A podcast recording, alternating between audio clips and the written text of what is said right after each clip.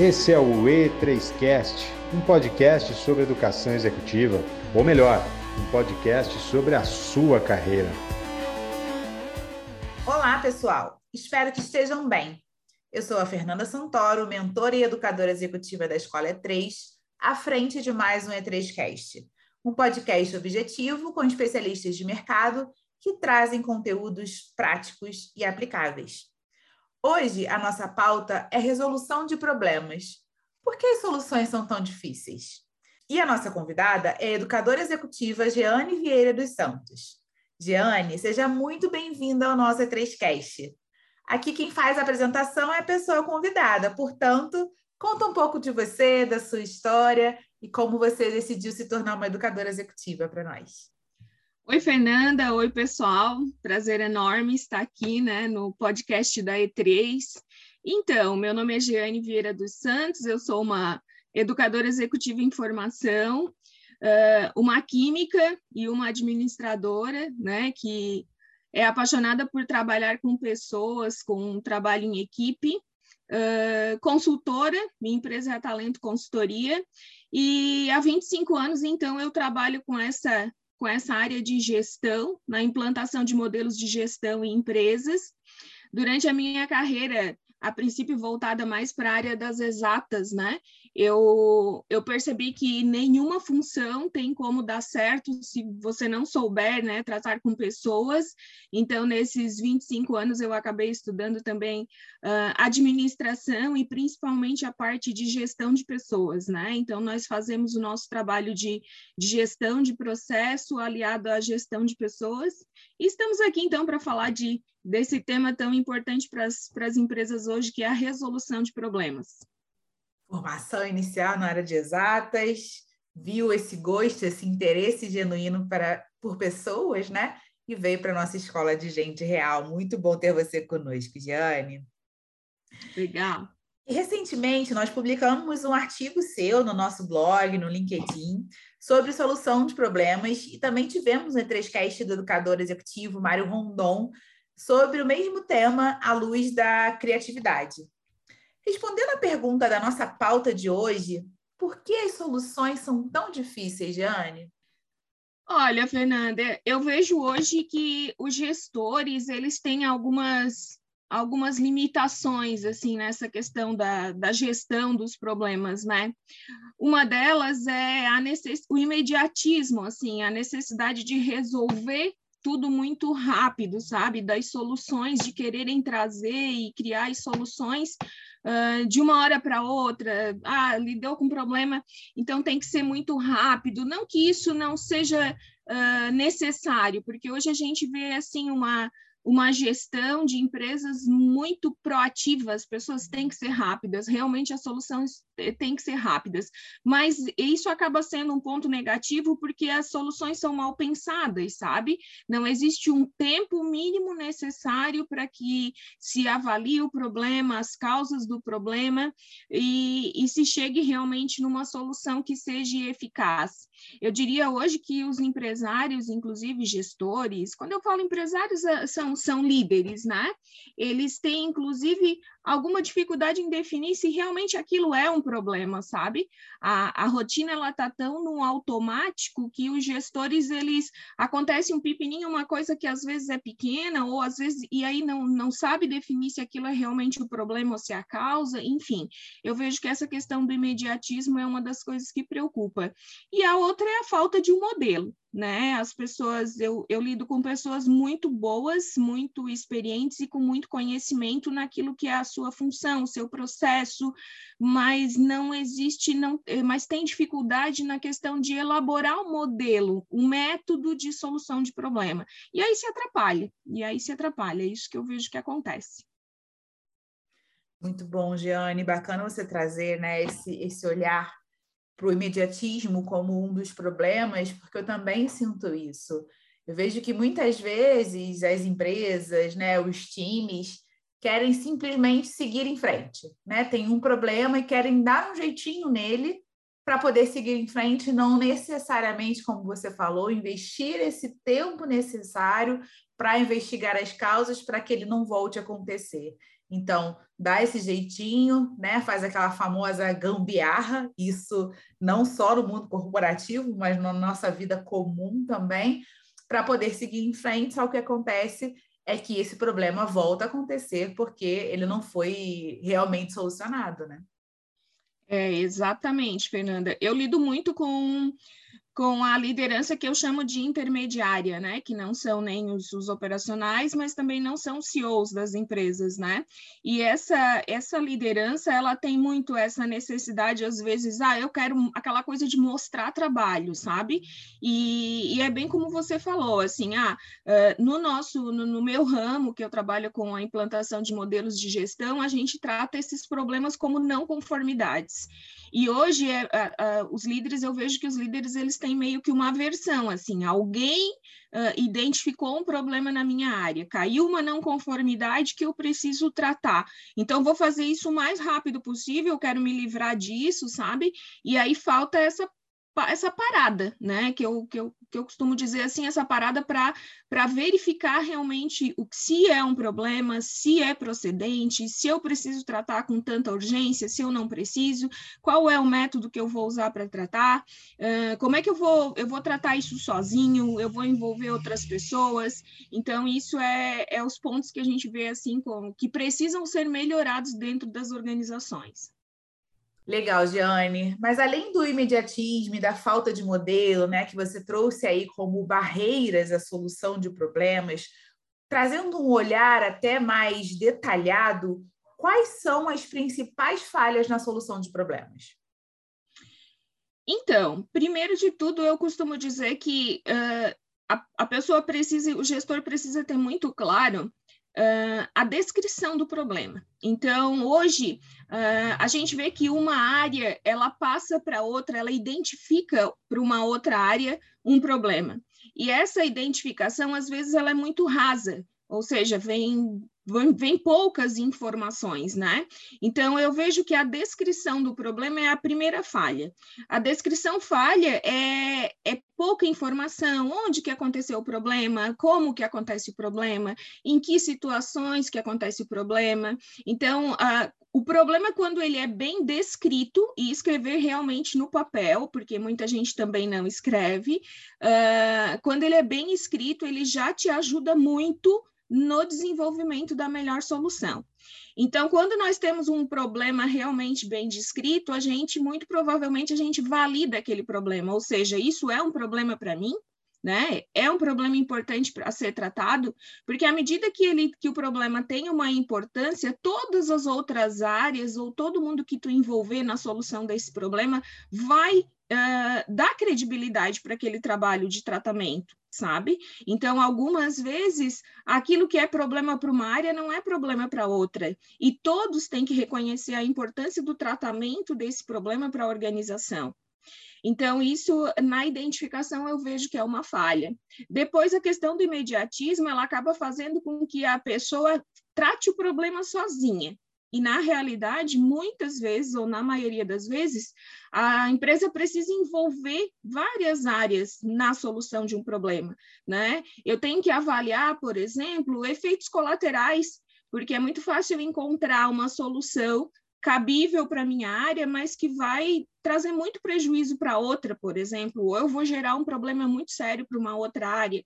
Então, quando eu envolvo várias pessoas na solução do problema, eu evito essa questão dos efeitos colaterais. Também é importante o envolvimento de várias pessoas, até puxando o gancho do que o Mário uh, falou no, no, no, podcast dele, né, sobre a questão da criatividade. Mais pessoas pensando na solução de um problema, a solução ela acaba ficando mais rica. Né? As pessoas acabam contribuindo, várias pessoas acabam contribuindo com ideias, com sugestões, e se nós fizermos assim, se nós fizermos assado, e a solução ela fica melhor. Uma outra falha que eu vejo é a falta de envolvimento até do nível operacional da área envolvida no problema. Então, muitos líderes, eles querem fazer isso somente a nível de liderança, mas não vão lá perguntar para as pessoas como que acontece, não vão, a gente costuma dizer, né, não vão no Gemba, né, que é ir lá no local de trabalho para olhar realmente como que o problema está acontecendo, fazem a solução de problema numa, numa sala de reuniões, por exemplo, e às vezes é muito claro a solução proble do problema à medida que tu vai no local. Aí alguém vai dizer assim, nossa, mas é nesse ponto aqui que a gente está falhando, né? Enquanto que se tu te mantém numa sala de reuniões, tu não consegue enxergar isso. Então, esses são vários dos pontos, assim, que eu vejo como falha dentro dessa parte de, de tratamento de problema. Envolvimento de várias pessoas das áreas que estão envolvidas, envolvimento do nível operacional, porque são eles que passam o dia todo ali naquele setor fazendo aquela atividade, então são eles os especialistas naquele processo, né? E não necessariamente o líder. Então, à medida que eu envolvo as pessoas, que eu vou na, no local de trabalho avaliar, eu consigo uma solução de problema mais eficaz. Bacana, Giane. E você mencionou que algumas vezes o que é problema para uma área não necessariamente é problema para outra. Isso também se aplica às diversas empresas? O que é problema numa empresa pode não ser problema para outra. A gente pode pegar um exemplo. Ah, um turnover de 10% é problema para uma empresa. Necessariamente vai ser para todas as outras? Não, eu vejo que não é regra, né? Essa, principalmente nesse teu exemplo, o turnover é, é muito de segmento, né? Eu tenho clientes em vários segmentos e a gente tem metas diferentes para esse indicador e no, nesses vários segmentos. O que, que faz a empresa definir um, se aquilo é um problema para ela ou não?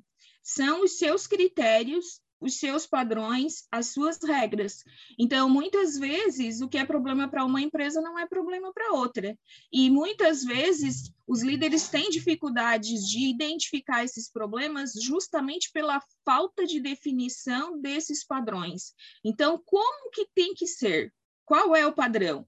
E há, algumas vezes até a gente identifica no, na mesma empresa que aquilo que é padrão para uma área não é padrão para outra, ou seja, não existe uma, uma, uma, uma definição geral né, da regra. Porque, porque quando é que eu tenho uma, um problema ou uma não conformidade? Quando eu firo um determinado padrão né? Quando aquilo que aconteceu para minha empresa não é considerado certo, não é considerado conforme, vamos dizer assim.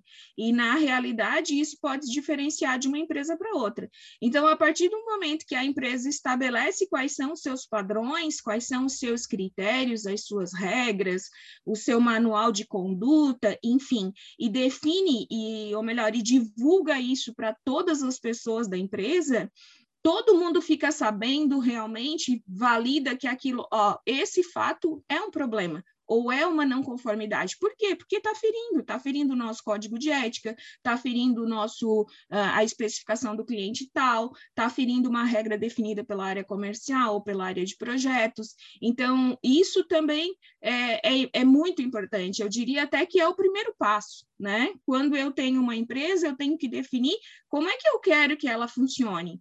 Um problema ele vai ser o mesmo para mais de uma empresa, por exemplo, quando eu tiver uh, ferindo, por exemplo, um requisito legal, né, uma legislação que seja aplicável a todas as empresas do meu segmento. Então, se é problema para um, é problema para todos.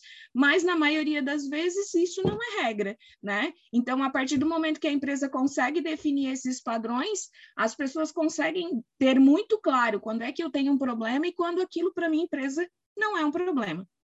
Considerando esse primeiro passo dado, né, que é o estabelecimento desses padrões internos, quais seriam os próximos passos para a resolução efetiva dos problemas, Jeane?